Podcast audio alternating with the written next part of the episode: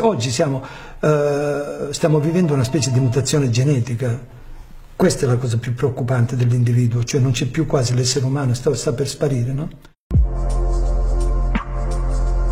Sono un tipo che per un gesto di, di, di, di dignità umana sarebbe capace di buttare tutta la sua produzione nella spazzatura, capito? Perché per me prima dell'arte viene l'essere. La politica non ha pensiero, facci caso, storicamente è così. I politici dovrebbero essere come gli amministratori dei condomini, solo che si, si sono appropriati del condominio e hanno buttato fuori i padroni di casa.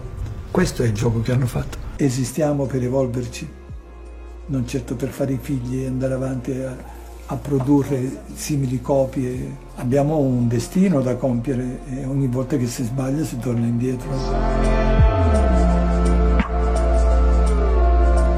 Questo che va analizzato, come mai dopo milioni di anni ancora ci siano persone così stupide, ignoranti e soprattutto delinquenti.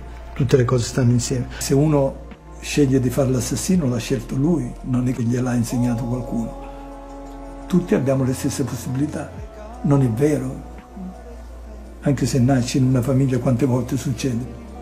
Uno che nasce in una famiglia di delinquenti invece è tutt'altro. A volte è costretto un individuo ad entrare in zone dove lui non, non avrebbe voluto entrare.